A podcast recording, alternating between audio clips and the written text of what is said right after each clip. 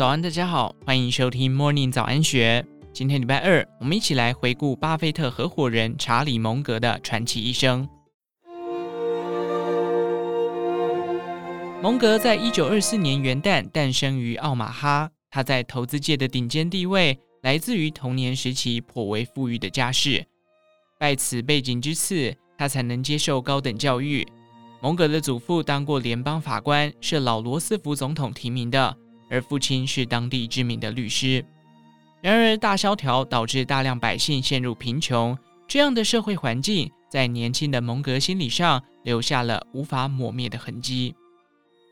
蒙格在二零一七年接受采访时说：“那些对经济大萧条记忆深刻的人，现在还活着的已经很少了。”我算是其中之一，而他对我帮助很大。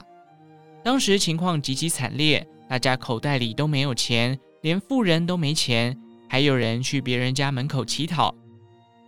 蒙格在密西根大学攻读数学，也涉猎物理学。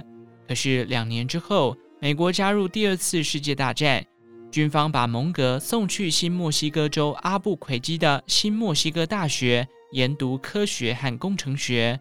然后又去了位于帕沙蒂纳的加州理工学院，希望他成为美国空军底下的气象学家。在二战的最后几年，蒙格派驻阿拉斯加州的诺姆市，以气象学家的身份服役。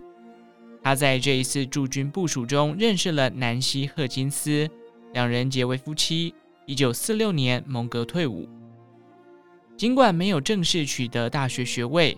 蒙格还是利用了美国军人权利法案赋予的福利，进入了哈佛大学法学院。一九四八年，蒙格获颁极优等学位，自哈佛大学毕业，时年二十四岁。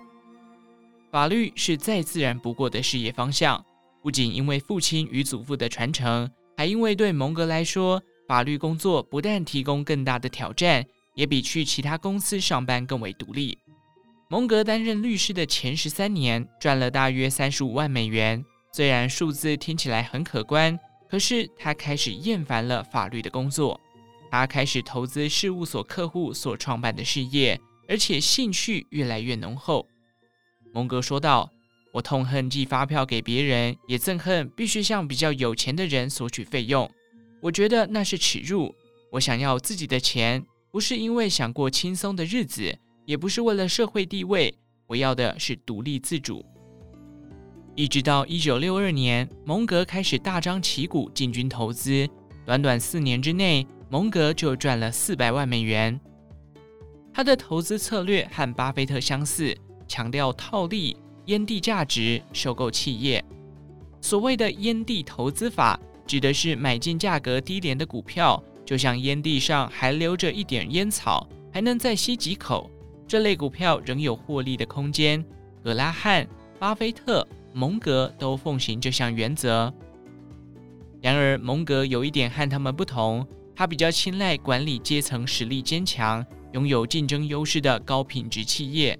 蒙格强调，他不想对一家公司投入太多的资金，而是想要收取源源不断的现金流。蒙格每次公开讲话都会谈到自己的价值观。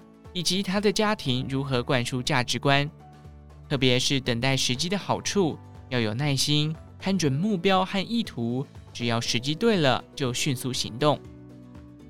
蒙格说：“耐心加上机会是最宝贵的东西。我祖父教育我，机会难得，所以要随时准备好抓住它。而波克夏就是这样。当我们发现机会时，波克夏行动的速度快得惊人。你不能胆怯。”这道理适用于人生的所有事情。当你发现合意的伴侣，就不能对结婚胆怯。也许这是你得到幸福人生的唯一机会。太多人在应该行动时裹足不前。